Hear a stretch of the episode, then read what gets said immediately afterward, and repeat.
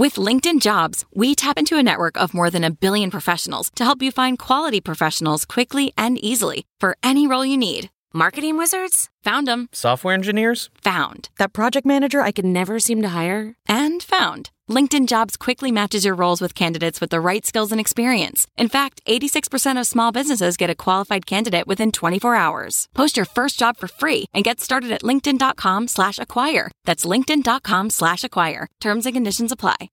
As you write your life story, you're far from finished. Are you looking to close the book on your job? Maybe turn a page in your career? Be continued at the Georgetown University School of Continuing Studies. Our professional master's degrees and certificates are designed to meet you where you are and take you where you want to go. At Georgetown SCS, the learning never stops, and neither do you. Write your next chapter. Be continued at scs.georgetown.edu slash podcast.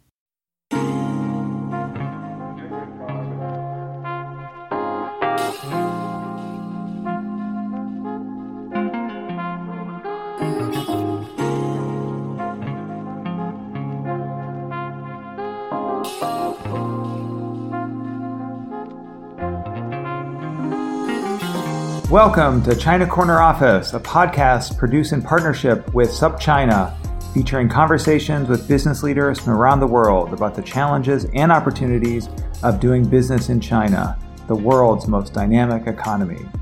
I'm Chris Marquis, a professor of business at Cornell, where I teach and research on this same topic. Every episode, we talk to an executive at a company doing business in China and explore what has led to their personal and business success and also some of the challenges they have encountered along the way. With geopolitical tensions between the US and China on the rise, understanding how business can compete in China is more important now than ever.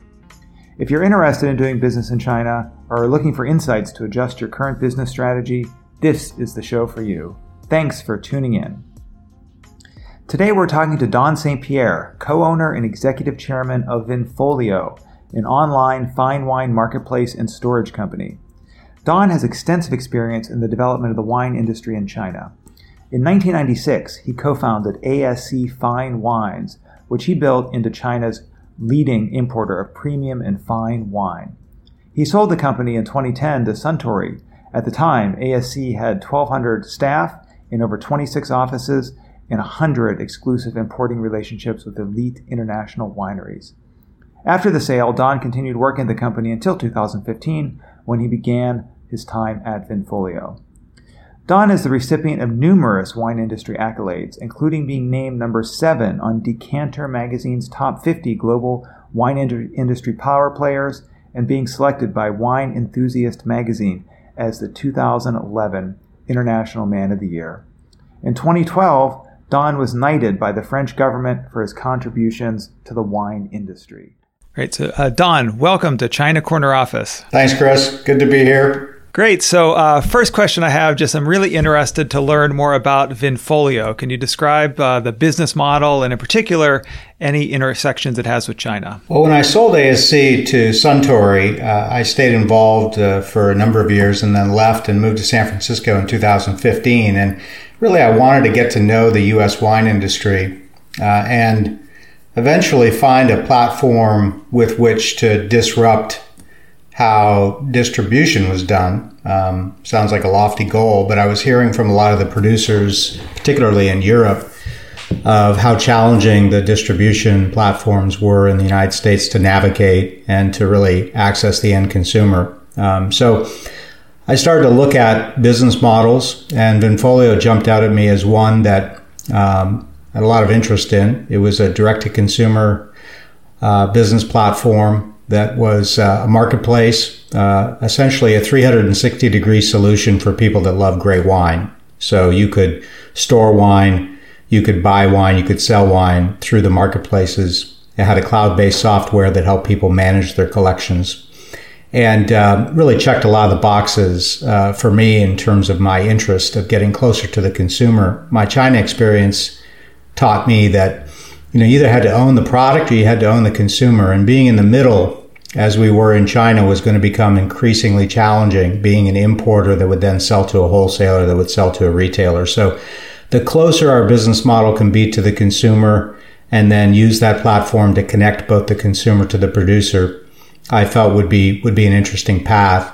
And uh, you know, there, there was in the U.S. post prohibition, there was a system set up called the three tier distribution system, which really increasingly didn't work well for segments of wine producers uh, on the high end that produce small quantities of, of high priced wines. Uh, so that that was really the the idea behind my interest in Vinfolio. And in 2016, uh, a great friend of mine, uh, who's now my business partner, Alan Warburg, and I decided to invest uh, in Vinfolio in March, uh, bought 33% of the business, and then later increased that to uh, uh, to majority. I think we're at about 64% now. Great. And so, uh, globally, uh, how do your consumers break down? I know it's a global business, and I think some of your storage is even outside the US, maybe in the UK. Yeah, so about 85% uh, of our customers are, are US based. Um, we have clients in Europe, we have clients in Asia, particularly in Hong Kong and mainland China. Uh, and our main storage facility is based in Napa, uh, but we have a facility partnership in Hong Kong where we store wine for our clients, and then also in the UK. Um, and uh, you know, ultimately, what we've what we've created is a is a marketplace where people can do kind of everything that they want within the the sector of fine wine, uh, and storage is an, is an important part of that. Right. How, how, does that relate to tax issues? I can imagine if you're like in mainland China, where I know, you know, when I bought wine in China. It's much more expensive, I think, because of the tax. Does this sort of storing things in Hong Kong does that help Chinese consumers avoid some tax? Or I think traditionally uh, Hong Kong has been a, a, place where the mainland Chinese uh, have purchased more expensive wines and held them there. Um, you know, I think Hong Kong likes to say that it is the uh, the global capital of the fine wine world.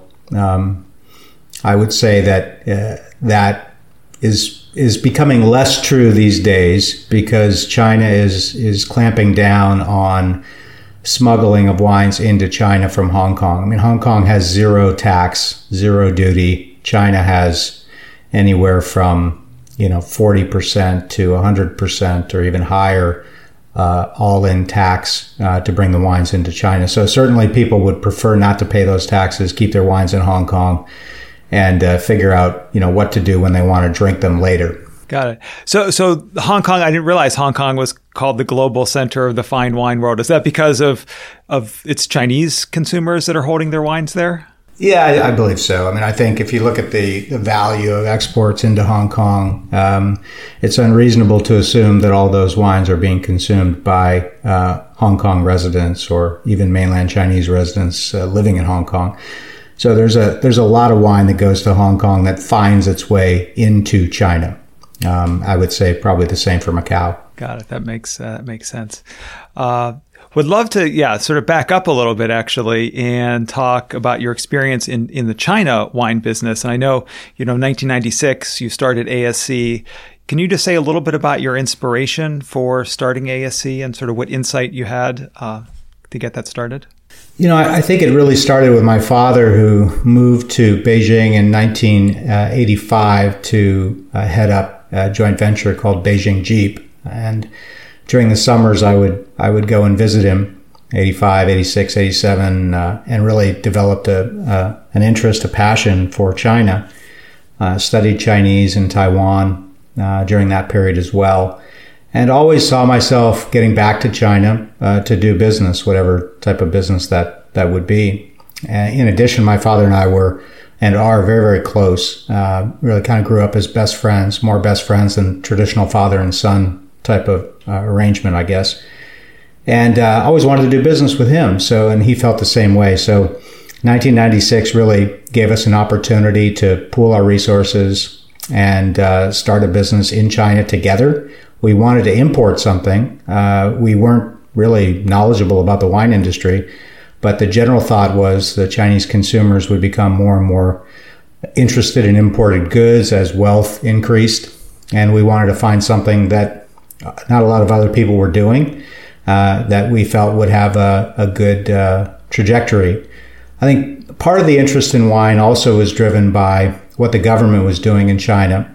Uh, they were planting or promoting the idea of planting grapes uh, for a number of different reasons, but one was to try and wean government officials off of uh, baijiu and get them to consume a, a more healthy uh, alcoholic beverage, and also the you know the the raw materials used in baijiu were really needed to feed people, and that's a, a much higher priority. So uh, I think part of the part of the increase in demand we saw happening in the future was driven by by government and their change in policy towards a favorable uh, towards being favorable to the wine industry, and so we, you know, we looked at other products. We looked at baby care. Uh, we looked at publishing books, importing books, which uh, really probably wasn't a good idea. Glad we didn't do that. Um, but we settled on wine. And uh, part of the other reason we settled on wine was through my father's relationships in the automobile industry. There were a few families that also owned wineries, and that um, kind of allowed us to start um, because the model was all about uh, representing families uh, producing wine and being their importer, distributor, and marketer in China. Got it. Uh, what's your sense of like? Did you see the the government's focus on growing the middle class? I mean, it seems that the middle class is, in addition to the government, is a real important sort of set of consumers. Was that also part of your your business plan? I think, yeah. I mean, it's it's yes, the middle class was was part of the business plan, but I think, like all entrepreneurs, or at least in my case, um, you know, the plan that you initially create, um, as hard or as much effort you put into it, it's still uh, just a plan. And, you know, a lot changes on the path uh, to success or, or failure. and so I, you know, part of our idea was yes, the middle class would grow. Frankly, we really didn't see the government as being a channel that would be important for purchasing wine. It later became an enormously important channel. We we didn't see that. Well, we also didn't see the the dramatic increase in wealth uh, that occurred in China, and frankly, that was really probably the most important driver of domestic demand was uh, was the wealthy the wealthy Chinese and and the impact they had on development of Chinese restaurants, uh, uh, throughout the country and, and higher end grocery stores, channels that were more compatible with imported wine that was that was just more expensive. Yeah, makes sense.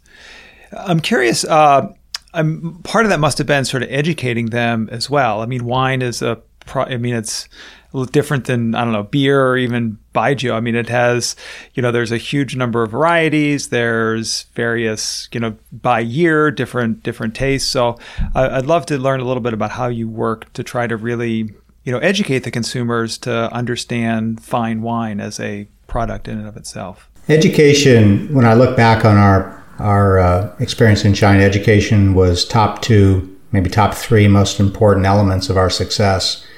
Um, initially, we didn't understand how little uh, the trade, the hotels, the, the restaurants, how few restaurants there were, but just people working in the trade, we didn't understand how little they knew about wine. And as we started to understand this, we realized that, you know, these were the gatekeepers that were going to um, provide the enthusiasm and the and the and the confidence to the end consumer to purchase this bottle of imported wine. So we really needed to educate uh, those folks to help us sell our wine. We couldn't do it on our own, obviously. So early on, we decided let's create, uh, uh, first of all, let's focus on making sure our teams really understood the product well. And it was through them that we started the process of, of educating our customers. And that really became a, an incredibly important part of our success because ultimately it allowed the brand ASC to become trusted our focus on education gave consumers in the trade and eventually even end consumers confidence in that ASC represented good quality. Um, the provenance of the wines were, were good and people could trust it. So, uh, our focus on education really helped build our brand, and our brand became one synonymous with trust which then gave consumers confidence to purchase wines that they had never heard of, provided they were imported by ASC and had an ASC back label. So you had to put a label on the back that that describes the importing of the wine. Can you say a little bit about that? Yeah, you know, initially uh, when we started the business, we didn't really understand um, the labeling requirements, and I think we got a shock uh, in the first year or so when we were told that actually the the front label of any bottle of wine imported to China uh, needed to have Chinese characters uh, and explanations in Chinese about everything that the English words said on that front label. So we were initially told that we had to go back to all of our producers and say they have to change all their front labels to incorporate uh, Chinese explanations as to you know grape variety and origin and alcohol content and you know, of course that wasn't going to work. Uh, no producers were going to agree to change their front labels, especially the producers we were working with. So eventually, what happened is um, Chinese customs agreed to interpret front label as the back label. So you know, we, we ended up getting uh, the government, and, and it wasn't just us, but other importers ended up getting the government to agree to the idea that the back label that we put on the bottle was essentially the front label to the Chinese consumer. And that back label had to have quite a lot of information and had our, our brand, and we were allowed to talk about who we were as a company. And that became a very important part of our brand and our success. So, so what kind of distinctive things would you communicate on that?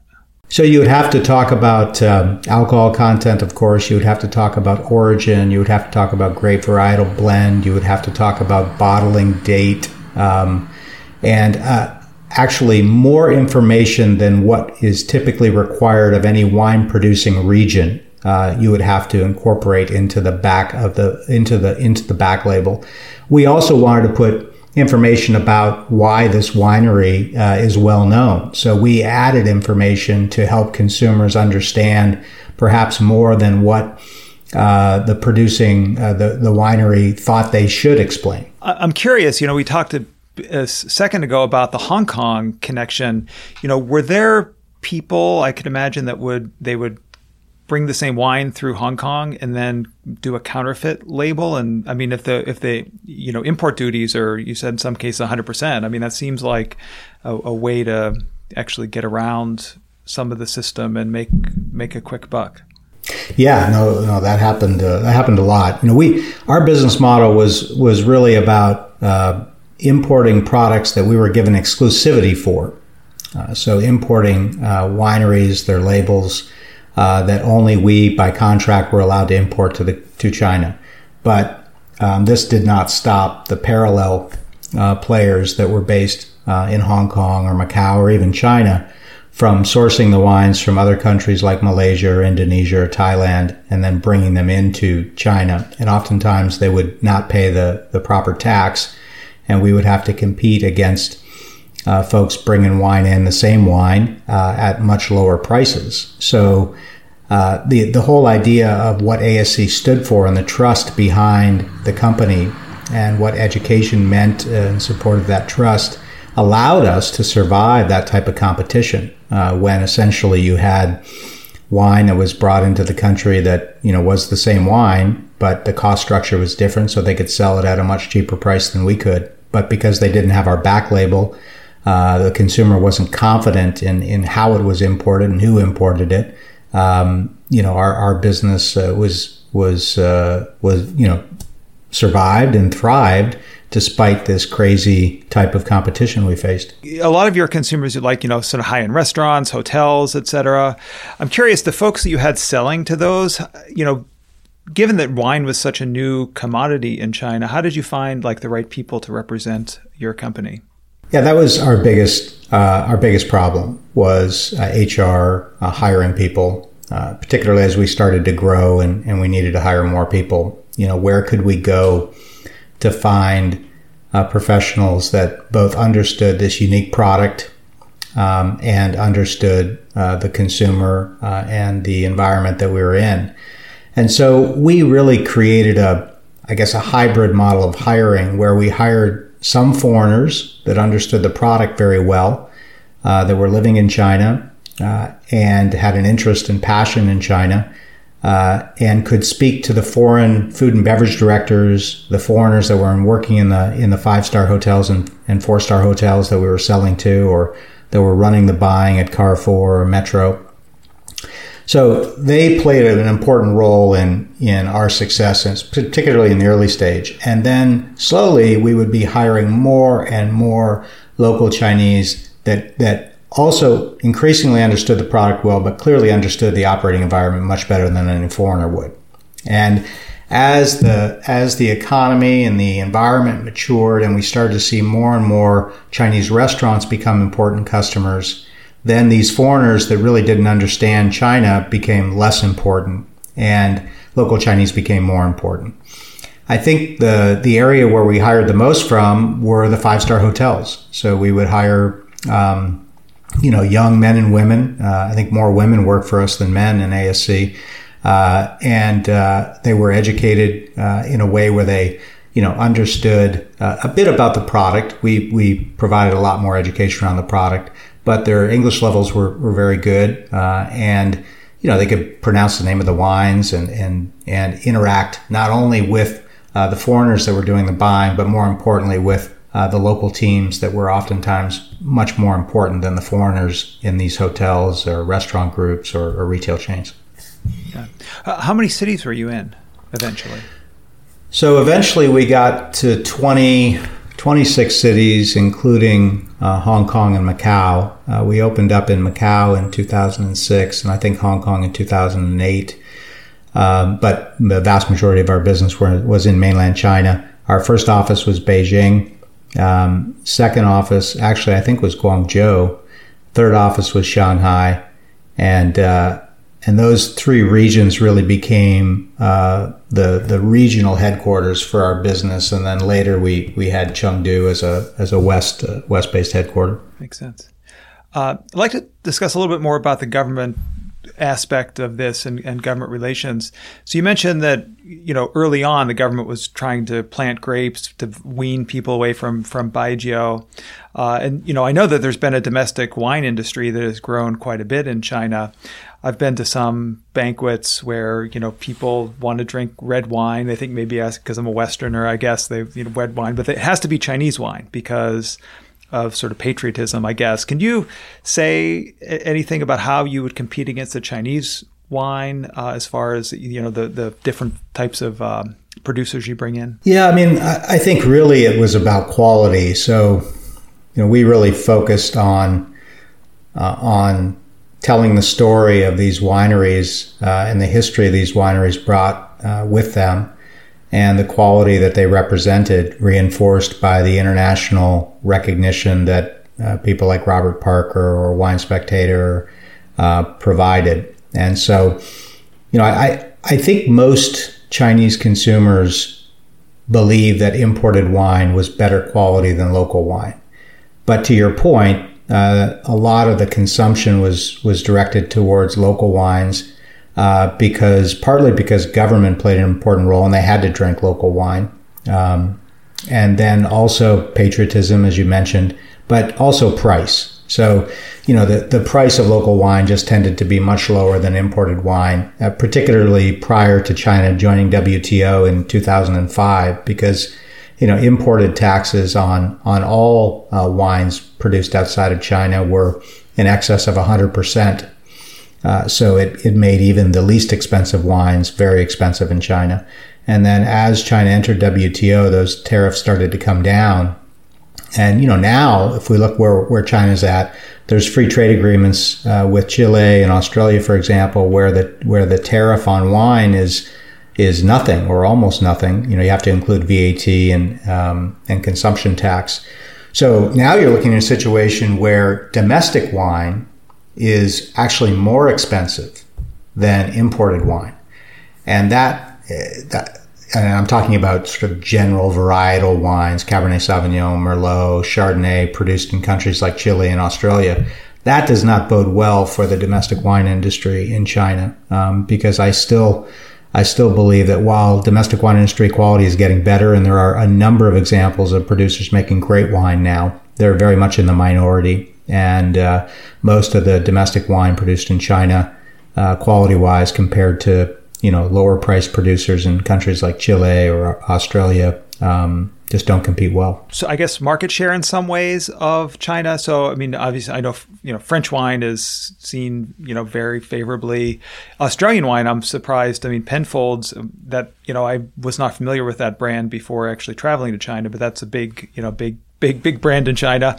Uh, you know, Chilean wine. I'm not sure which ones are are, are big, but you know, I'd lo- love to hear a little bit about you know the foreign wine i don't think american wine you know california wine is not that popular in china is that right yeah i think uh, california uh, has struggled in china over the years uh, you know when my father and i started the business we really tried to focus on california wine uh, we represented beringer uh, for example and uh, chateau Ste. Michelle or Ste. Michelle estates from when we started the business but it was a it was a tough go because American wine tends to be priced for the domestic market.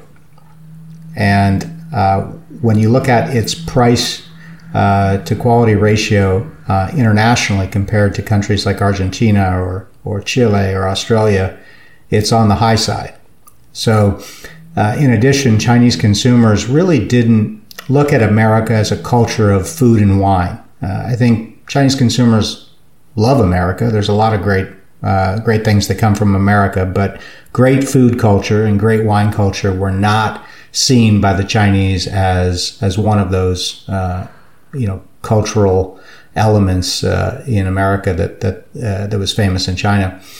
Uh, whereas France uh, certainly was, so that really gave France a, a big advantage early on, because Chinese looked at, at the French culture and they thought wine and food, you know, and and so naturally, if they were going to spend money on imported wine, they went towards France and particularly Bordeaux, which was seen as the most important wine growing region in France.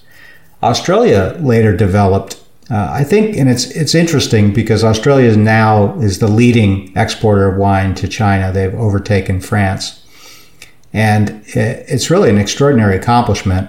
And you wonder how it happened. Uh, I think partly it happened because Australia domestic wine and domestic consumption um, is not, you know, it's high, but there's a limited number of people, so they have to export. And so the export market in general is more important to them. They put a huge focus on China from the early beginnings. They invested a lot of money in building the Australian brand. And I think very importantly, a lot of Chinese would would vacation in Australia or go to school in Australia. And when you went to Australia, you saw people drinking wine everywhere. So there was a culture of wine in Australia that the Chinese, as they started to travel uh, to Australia, became more and more comfortable with, and they brought back that level of comfort to China. And that combined with the amount of money that Australia was investing in China, along with the price points, which were much more competitive than the United States, resulted, I think, in, in the great success they're now having. What's your sense of sort of red versus white wine? I never see white wine in China. Uh, I mean, occasionally do, but really it's mo- almost all yeah, re- I, red. I but in the U.S., I see white equally as much as red. I think white wine suffers from two uh, two problems. Uh, first, uh, Baijiu, Baiputaojiu, Hongjiu, Hongputaojiu. Uh, you know, if you say Hongjiu in China, Chinese consumers know you're talking about red wine. If you say Baijiu in China, Chinese consumers believe you're talking about uh, white spirit, right? And so linguistically, uh, there's a bias against.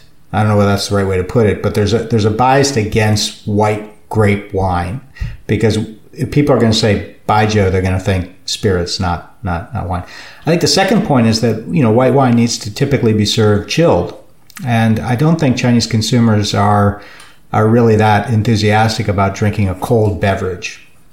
You know, obviously there's exceptions. Beer beer is a good example. I mean, you know, beer's China's one of the largest beer markets in the world. But for wine, uh, serving it chilled uh, just never really was appealing, at least uh, as we were building the business. So, to your point, uh, red wine was 90% or maybe 80% uh, by by value, maybe 90% by volume of what we sold. And I think the imports into China and the domestic production kind of mirrored that. Yeah, it makes sense. Um, great. I'd love to talk a little bit about like one of the, I guess, sort of more sensitive periods of when you were at ASC.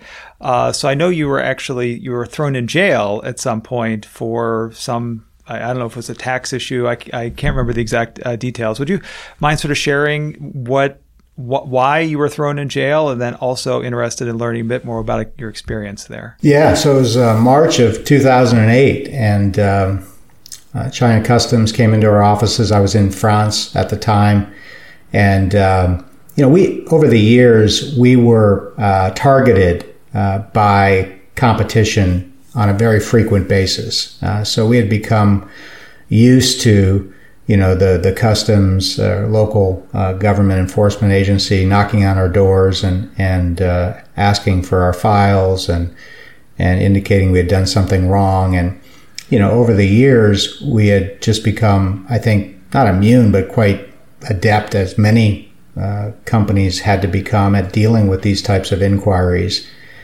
Um, and so initially we didn't really think it was that different than what had happened in the past. Um, but the difference was in 2008, we had really become the leader in China of importing wine. We became the biggest wine importer in China. And as some of the large domestic companies became more involved in wine, I think the uh, the sensitivities of what we were doing and being a leader became greater. And you know, I look back on that, and I think the the mistake we made uh, was really not building strong enough relationships with the government agencies responsible for oversight of our industry.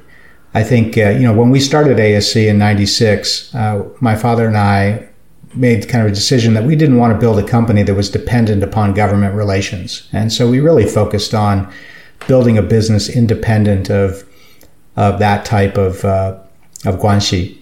And but in the end, we became, you know, we became the biggest in the sector and we got targeted. And so this particular instance, uh, you know, they accused us of bringing wine in at a, at a lower value than what it actually was. And the value of, of what they accused us was greater than a certain amount, which meant that uh, I would be detained. Uh, they detained two other people in the company. Uh, it was a, you know, it was a really traumatic experience. Um, but like all difficult experiences, if you use it uh, well, you can learn from it and get stronger. And, you know, thankfully we were able to do that. So I was released on the 29th day and, uh, you know, really set about uh, improving our strategy of, of government uh, agency engagement and uh, hired uh, someone named Zhang Hao who had previously worked at Bacardi and really became my right hand in, in building up our relationships with the right um, folks and the right agencies and really building the trust uh, with these agencies. So we were very successful at building trust with the Chinese consumers, but we really didn't focus enough time on building trust with with government.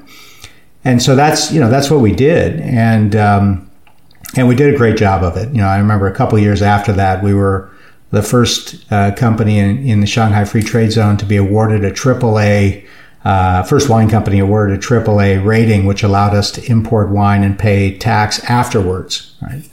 But it was it was an experience that obviously I'll never forget. Um, I think the takeaways for foreigners operating in China, uh, at least would, for me, would be, you know, oftentimes you're forced to operate in a gray area, and uh, the the agencies that are responsible for interpreting what is uh, what is black and what is white, or what is legal and non-legal. Um, you know, you often have to rely upon your relationships with them, and you know, many foreigners have some relationships, but not as strong as what domestic uh, uh, businessmen have. And so, when things change, and perhaps someone new comes in who's responsible for uh, regulating your your particular industry, um, you have to be very careful because they may interpret it differently. And when they do, you know, you're left in a very difficult situation because you've been doing something you thought was legal and now someone's saying no no no it's it's not. And being a foreigner, particularly uh, like my father and I, who didn't, you know, we, we intentionally didn't have local partners, uh, with you know a family type of business model, um, you know, we were vulnerable. And so I think, you know, when you're working in a large uh, multinational corporation, it's, it's perhaps less of an issue. But when you're a foreign entrepreneur in China and you are engaged in competition with, with local entrepreneurs, I think it's becoming increasingly uh, dangerous. Now, maybe dangerous is the wrong word, but you know, you, you really have to become you have you have to be very aware of how quickly the environment is changing and the relationships you have uh, to prevent something bad from happening. You mentioned that you know in some ways the line changes with new personnel. It, did that evolve over the time? You would think it might become more clear as to what the where the line is, or is that something that throughout most of your time there was really dependent on who was in the role at the agency? I think it did become clear, uh, more and more clear, particularly in a city like Shanghai, uh, where you know the, the laws were much more black and white uh, as uh, the business in the years uh, the years moved on. But in other areas like uh, Shenyang or, or Chongqing or Guangzhou, it wasn't. Uh, so, you know, we were operating in all these areas. So even though where your headquarters is in Shanghai, things might be becoming much more uh, easy to understand and you can develop a level of comfort. Uh, in other cities where you're operating, they don't. And so, you know, for this reason, a lot of um, foreign businesses, particularly in the spirits business, uh, did not operate uh, like we did. Um, they worked as an importer, but then sold to wholesalers and let the wholesalers really manage the entire business uh, with some help. Uh, our model wasn't like that. We were managing the business uh, through our own team. We had almost 1,400 people at one point working for us throughout China.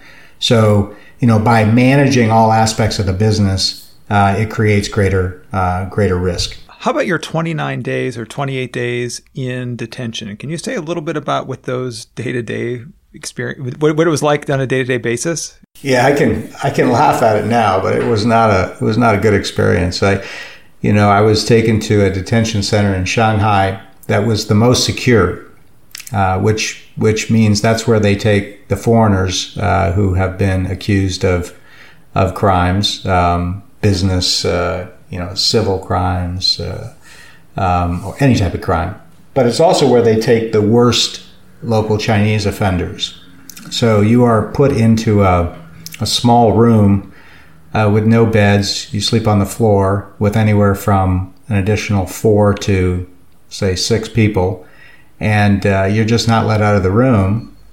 And it's, uh, it's a difficult situation because, uh, you know, you're just not sure when you're going to get out and that's probably the hardest part uh, is not knowing because the, the people you can interact with your lawyer really can't tell you a whole lot so you know i wouldn't wish it upon anyone i look back i look back on it now and and you know i, I think it was a great uh, learning experience and and it really helped change our business model it helped me realize we need to change the business model a bit and that, you know, really gave us an opportunity to build much greater value as we started to become much more adept at dealing with government. And eventually, uh, you know, if we hadn't have done that, when it came time to sell, uh, the value of our business would have been much less. Uh, but because we went through this experience and we changed how we were interacting uh, with different government agencies, what we created uh, became of much greater value. Yeah, makes sense. Uh, how about uh, how about the anti-corruption campaign? I mean, that was sort of, I think, maybe you know after you had sold the business, but yeah, I know you were still involved in running it. So, what's your sense of the you know effect that's had on, I guess, both? I mean, the spirits market, but then also more broadly, you know, luxury consumption and and and doing business in China. Yeah, I think it, it had an enormous negative impact on. Uh, on imported wine, imported spirits, um, particularly those products which were dependent upon government entertainment related channels. So KTVs, uh, high end restaurants, nightclubs. You know, a lot of that business was back then geared towards government entertainment. So as uh, as leadership started to crack down, you started to see demand fall quite dramatically and uh, you know that had that that was uh, that had a big negative impact. And I think you know now we're, what we've seen come from it is, are are I think good things because prior to the crackdown, so much of what wine was being sold in China was sold for entertainment purposes. So you could argue that the consumption was sort of a false consumption it wasn't consumers drinking wine because they loved it. It were business people purchasing wine to drink with government officials to show their respect. And so as that started to decline, as we started to see a decline in demand in that channel, we started to see consumers become more interested in drinking wine for their own uh, pleasure. We started to see home consumption increase, uh, not not by huge amounts, but somewhat. But more importantly, we started to see people purchase wine uh, because it was for themselves, which brought price points down, but really started to create. You started to reveal the real market, and once you started to see what the real market is, then you could build a strategy around that and and it would slowly start to grow. And and I think that's what's happened. I, you know, I think COVID has uh, obviously created a bump in the road, uh, but I think for the long term, China is in a much stronger place than what it was prior to the uh, to the crackdown in 2011 2012 because you understand what real consumption is much more today than what you did before uh, you, you, mentioned covid and i um, I mean, it's interesting. One, I, in the U.S., I think I've read that actually alcohol consumption has gone up uh, since COVID. People sort of ordering in, and and you know they're sitting around their house all day, just you know having some wine or or, or something else. Uh, so I'm curious, you know, how, how, you think the the market in China, you know, has has evolved via COVID, uh, and then secondly, I know you were in China during SARS and any reflections based on your experience in SARS um, with COVID? Yeah, I think I think first with with COVID, from what I understand, you know, the market was was hit very very hard in January, February, March, but is recovering uh, and recovering quickly. I think the on premise uh, is the area. The on premise, the restaurant trade, is the area that's still, you know, really suffering. I think the off premise, which is the big retail uh, retail stores and uh, e commerce, are, are growing uh, quite quite well. But the on premise, depending on your brand and the, the, nature of your product, if you are very focused on the on premise, then you're still dealing with uh, uh, a significant uh, uh lag in demand versus where, where it was uh, last year at this time, I think. In terms of uh, the well, the U.S. Yeah, I mean, you read all these all these stories about how demand has gone through the roof for alcohol. Um, I think, from what I understand, by volume, it's actually grown a bit by value, it's it's come down. Um, and again, I think it's it, it's not it's not all good or all bad for everyone. You know, it's there are some products that are lower price points that are doing very well, and some products at higher price points that were dependent upon high end restaurants that are not doing very well. So, for us in our business at Vinfolio, we've seen more and more customers come to our site to purchase fine wine uh, we're benefiting. We're seeing a lot more clients uh, be open to the idea of using our platform. Uh, so we're, you know, that gives us a lot of uh, a lot of hope for the future. And we're also seeing a lot more supply come available to our platform, uh, which which uh, is another very positive change. In terms of SARS, I think the thing that stands out to me the most is the impact SARS had on e-commerce in China you know, 2003, if you look at Alibaba and where their platform was, it was very early days. I mean, very little business, particularly of, of imported products being sold. And with SARS, you started to see a, a change, pretty dramatic change, where it was really the birth or the beginning of Tmall um, or of Alibaba's uh, marketplace. Uh, e-commerce business. And so it was a it was an ignition, uh, this burning platform that created a change, a more rapid change in consumer behavior.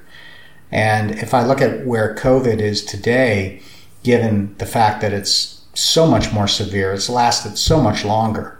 You know, there are certainly going to be big changes that come of this, uh, which would have taken much longer. Uh, and you know we're, we're reading about these things every day. So you know I look back on SARS. I think we ended up growing that year by 28 percent, uh, despite the fact that we had three months or maybe it was four months of, of pretty dramatic interruption. But you know we came out of it stronger than when we went in. Uh, the competitors that we had at the time that were, were not as strong came out weak, weaker. So, you know, in the end, I think it, it, it was a good thing for ASC. And I think it really gave rise to, to e-commerce in China, which has become, is becoming more and more important. And I'm sure for Vinfolio, it must have the same sort of effect. I mean, I'm not sure where fine wine is bought, but my perception would be that actually the people that are buying fine wine usually have like I don't know a wine merchant that they sort of know in their you know I don't know New York or or wherever they live, and in that deep relationship, you know, person to person, individual, uh, is where they get their wine. Whereas now, perhaps maybe they're more likely to go online. Is that true, or or you know, I'm curious what you're finding. Um, well, I think uh, I yes. I mean, we're certainly seeing an increase in in number of customers come to our our e-commerce site and purchase and sell uh, in our marketplaces. So that's that's happening, and I think you know the I alluded to this before. Uh, we're seeing more and more supply come available. So what what is perhaps more important in our business is access to supply. So, so we're selling a product that inherently is produced in quantities that are lower than demand. So the more we can source of the product at the right cost, the more we can sell. And so if our platform is perceived as being a more viable platform for producers to access the end consumer, we're going to get more supply. And, and that bodes very well for us. So, and that's what's happening now. We're, we're getting more producers, more importers wanting to work with us because uh, producers want to get closer to the consumer. And the inherent inefficiencies of the U.S. three-tier system, which again was set up post-prohibition, are are being exposed more and more these days because of COVID. You know, so if producers were unhappy with a three-tier system and the fact that you had to sell to an importer, that sold to a wholesaler, that sold to a retailer, that sold to an end consumer, if you had to go through those four steps to access the end consumer, and you were frustrated with that, well, you're even more frustrated today. And you want change, uh, and you're looking for partners that can get you closer to the end consumer. And consumers perhaps are also looking to be closer to the producer. And, and Vinfolio uh, provides that opportunity both for the producer and the consumer. Where are most of the wines you sell from? Is it is it Europe, U.S., California, uh, other regions? Uh, more than 50% of what we sell is French. Uh, so Bordeaux is the most important uh, region, which is interesting. Same in China when I had ASC. Uh, second, uh, so beyond France, then you look at the United States as, as being second, and then uh, Italy as being third. And after that, I think it's Spain and in Australia. I feel like I'm forgetting somewhere, but those are those are the big five. And you know, France has been the dominant uh, uh, source of supply for our platform. I think what we've seen in the last six seven months. Uh, American wines are becoming more popular on Vinfolio than they were before for two reasons. Uh, one, we're seeing more customers come to our site, and uh, you know the vast majority of Americans like to drink American wine. Uh, so we're seeing just by nature, we have more customers coming to our site. We're seeing more demand for American wine. Uh, in addition, the Airbus Boeing dispute uh, that has been ongoing, and we all read about, or at least I read about every day, resulted in an increase in tariffs by the USTR on French wine.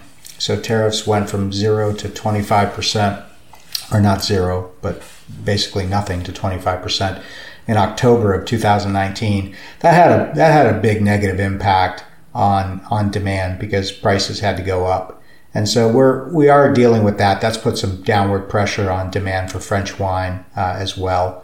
Uh, so I, you know, we're, we're seeing because of that factor, we're seeing demand increase a bit for uh, California wine and Italian wines because the Italians somehow escaped the USTR's wrath on, on, on that dispute. Yeah, no, no, no, no air, uh, no air companies uh, in in Italy, I guess. Ah, yeah, yeah. Uh, speaking of tariffs, I'm curious what your thoughts are on U.S.-China relations, and sort of as we move forward, you know, presumably into into a new Biden administration, you know, what your sense of where things might go, you know, the the you know what will happen with the tariffs, any any insight you have on on the international relations. Well, it seems as if what Biden is likely to do is is become friendly again with the Europeans and develop a, a more comprehensive uh, uh, approach with bringing allies, traditional allies, into the fold uh, as it relates to um, managing the trade relationships with China. So uh, I would suspect that we're going to see uh, a decline in in the um, in the adverse relationship between the U.S. and Europe, but we're going to continue to see, uh, you know, a, we're going to continue to see the Americans look at China and figure try and figure out ways to rebalance the relationship. You know, I, I think many years ago, and you, you know, you and your your listeners may know this a lot better than I, but I think there was a general idea that by allowing the Chinese economy to grow quickly, um, perhaps partly because uh, favorable trade uh, relations with the United States, favorable towards the Chinese, that it would uh, enhance the possibility of uh, democracy coming to China. and uh, right. yeah, theory's so, wrong. yeah, so that's uh, that's proven not to be correct. Right. But you know, I think the other thing we'll have to remember is the trade imbalance. You know, if you factor in goods and services and the amount of business that American companies like Apple and GM are doing in China, uh, you know, the the trade imbalance uh, looks very different. And so, you know, U.S. businesses have become uh, China's become a huge market, and it's it's not just exporting the product from the U.S. to to China; uh, it's selling in China and you know, when we started ASC, that's what we thought was eventually going to happen. We saw Chinese consumers becoming more and more important, so we wanted to import things into China. At that point, most foreigners who were doing business in China wanted to make things in China and export it out. So leveraging the low cost labor that China represented way back then. Know, the, the, the you know, situation's changed dramatically now, as we all know. And I think most U.S. companies uh, are looking at how do we sell into China. And, you know, I, I think Biden's policy towards trade with China is should be about protecting U.S. businesses in China, growing their access to Chinese consumers, uh, and you know not not about erecting barriers for China exports to America, but helping America uh, have access to that market, which is going to become more and more and more important in the future. Yeah, I mean, it's amazing. You know, I mean, there's clearly, obviously, a lot of wealth from the growing middle class, but there's still a billion plus people that actually are relatively uh, low income. So, so there is a lot of room for growth. I would agree. Oh yeah, absolutely. Uh, just have, have one or two final questions, sort of related. I'm curious. So you mentioned there were a few Chinese wineries that were doing uh, doing well. You, I mean, I'd love to know some names in case you know I'm ever able to go to China again after COVID. I could maybe be on the lookout for those. Uh, and then related to that, just any recommendations, relatively low priced wines that you can get in America for our listeners to, you know, know what a real wine expert thinks is a good wine. I don't know, sort of maybe under thirty dollars. Yeah. Well, I think on the China side, uh, as I said, there's a number of examples of local wineries doing a doing a great job. Uh, one is Grace Grace Vineyards, G R A C E, um, fantastic winery, uh, fantastic family behind the winery and uh, I just, think the the we went to University of Michigan. I think if I'm not correct, one of the is it a woman? Uh, that Judy, yeah, it? yeah, Judy, yeah, yeah. Judy is uh, um, yeah, fantastic, fantastic leader, uh, wonderful person, good friend. So yeah, I'm a big fan of Grace. Uh, there's a winery uh, outside of, uh, of Beijing, Hebei, called Domaine Sino-France Winery, and it produces fantastic wine. It's now being run by an ex-colleague of mine uh, named Richard Lee, and uh, you know highly recommend it.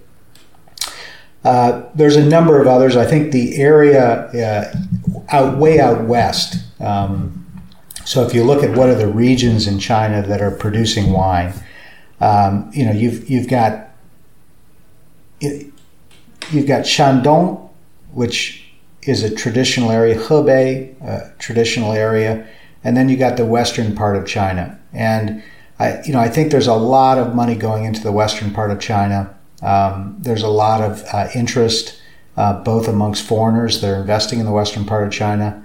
Um, LVMH has got, uh, you know, a fantastic winery out in, in Shangri-La, um, which uh, you know, which which makes very good wine, very small production. Uh, so that's a that's another. And then uh, Lafite Rothschild has a has a winery uh, in Shandong uh, area, which uh, has just recently started production, which is producing great wines. Um, so you know, I think Changyu is a winery that's that also in spots makes decent wine. So, you know, I would suspect in the years to come, you're going to see more and more smaller, family owned wineries focused on quality. Um, Silver Heights is another. Uh, so, I, I think, you know, I think the challenge China faces is the really large producers um, oftentimes have to pay uh, vast amounts of money to secure distribution. And they also have to deal with what is high costs of production because depending on the region in China, you may have to bury the vines. Uh, and, and that's a very manual process because the, the winter weather is too cold for the vines. So they actually have to be buried by the soil. And so just something like that uh, costs an enormous amount. It's manual. Uh, and so the cost of making wine in China is not inexpensive the, the cost of selling wine in China is not inexpensive.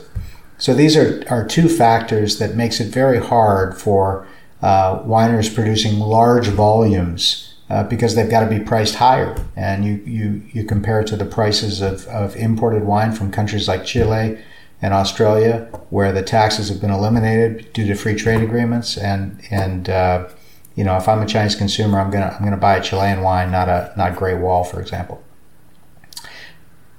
In terms of uh, imported wines to the U.S. or wines in general, I mean, I, I think uh, I'm a I'm a big fan of northern Italian wines, uh, wines from Monticello, uh, Montalcino, excuse me, uh, Tuscan region, uh, Barolo Barbaresco, great wines, go with food really well.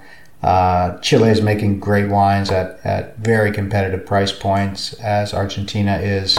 Uh, South Africa, uh, just really, really making good wine, and uh, they need our help because they're probably uh, they've probably been affected uh, by COVID more than any other wine growing region in a negative way. Um, so, you know, I think there's a lot of great wines at thirty dollars and below.